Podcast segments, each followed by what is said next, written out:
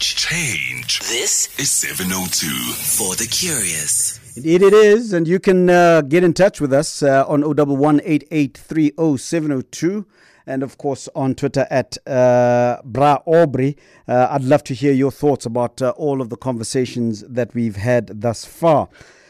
I'm going to be speaking to Nicole Loser, who is attorney at the Center for the Environmental Rights, and uh, they have put their weight behind the city of Cape Town in its bid to buy energy directly from independent power producers.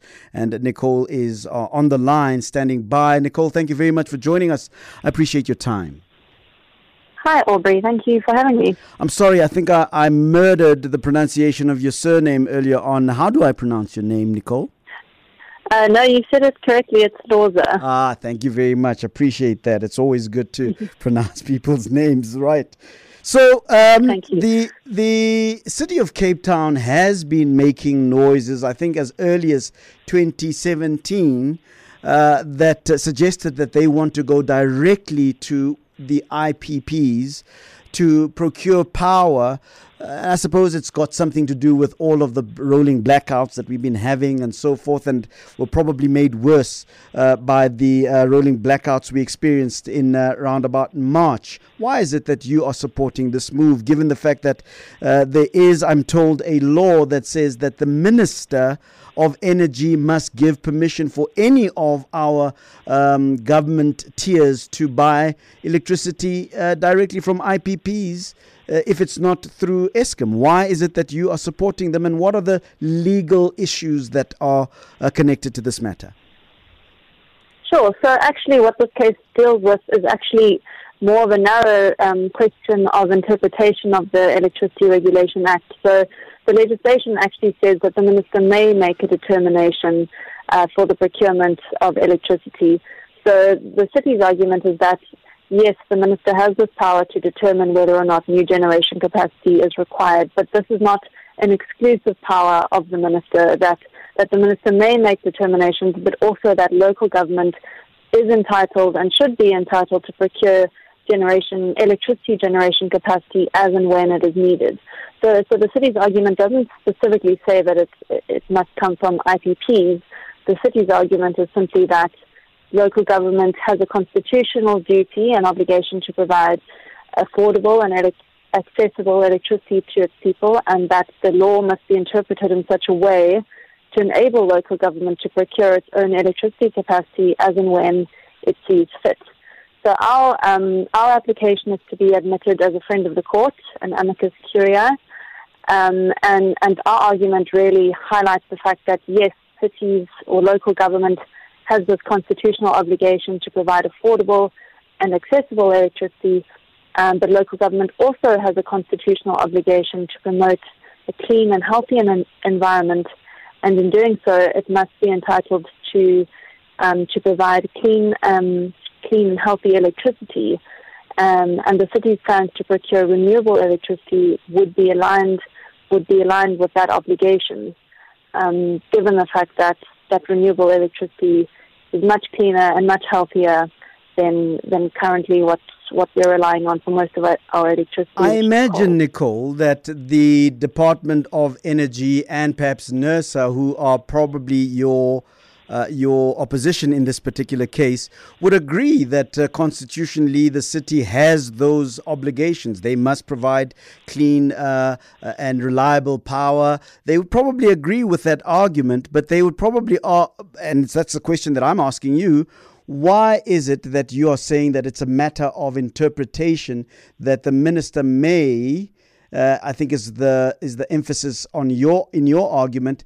Um, give permission. Uh, why would there even be a mentioning of the minister and his or her ability to give permission for a city such as uh, Cape Town to go for power directly with IPPs if it's not a matter that actually requires him or her to give that permission? Um, well, I mean, as I said, so so sure there is that that that legal there is that legal provision. So so yes, there there are national there there is law that makes provision for circumstances where that is regulated nationally, and there there are also other measures in place. Like we have our integrated resource plan for electricity, which sets out government's national plans for, you know, where our, where South Africa's electricity is supposed to come from in order to meet um, in order to meet demand. Those plans are still in place, and there's still the requirement that NERSA must um, must provide a license for generating electricity. So that, all those checks are still in place. Um, but really, in, in, circumstances where the city, where a city wants to be able to procure its own electricity capacity, the law doesn't or should not prohibit it from doing that. And and currently, the interpretation of the law, or at least the interpretation that the city is applying, is that that the law doesn't actually doesn't actually say that it's exclusively a national a national function, um, and that's an interpretation that we support, and we argue that the constitution would also support an interpretation like that. Sure. So at at has there been a case of this nature before where a city, a town, has sought to uh, procure power directly from uh, independent power uh, suppliers?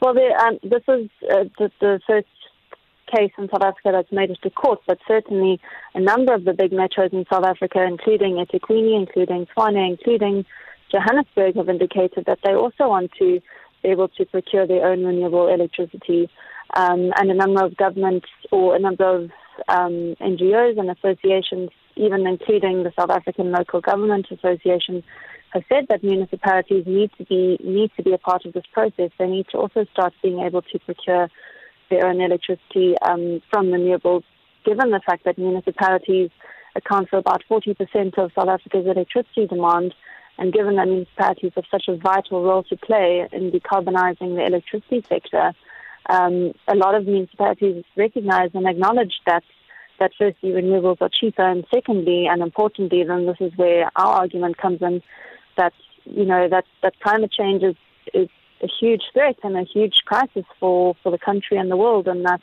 we really do need to start decarbonizing our electricity sector and quickly.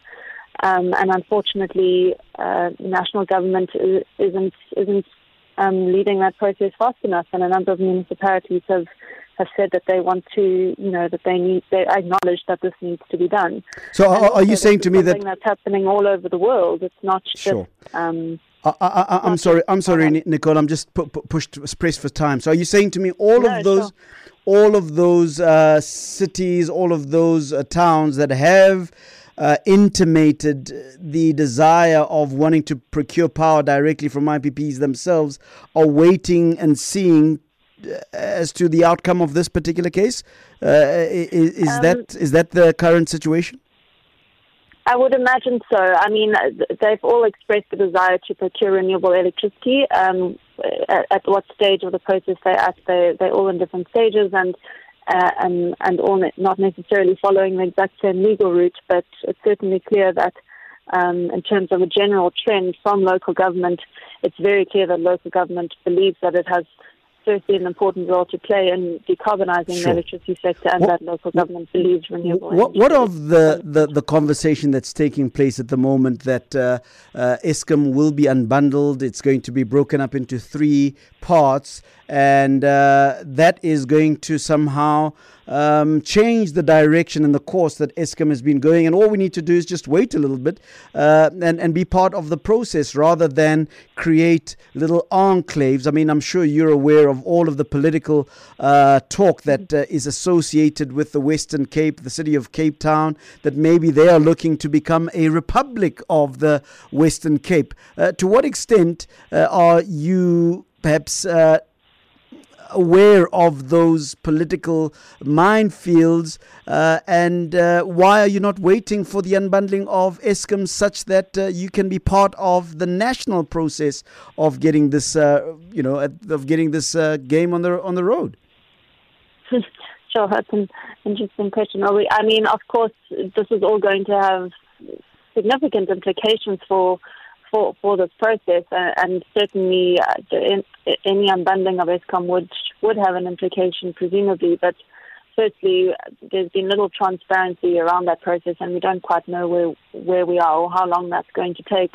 But importantly, there would need to be legal reform. I mean, this this this whole case focuses on the interpretation of the Electricity Regulation Act, and until such time as we actually see that legislation being amended or applied differently, we, you know, we're forced to to ensure that it's currently applied and interpreted properly.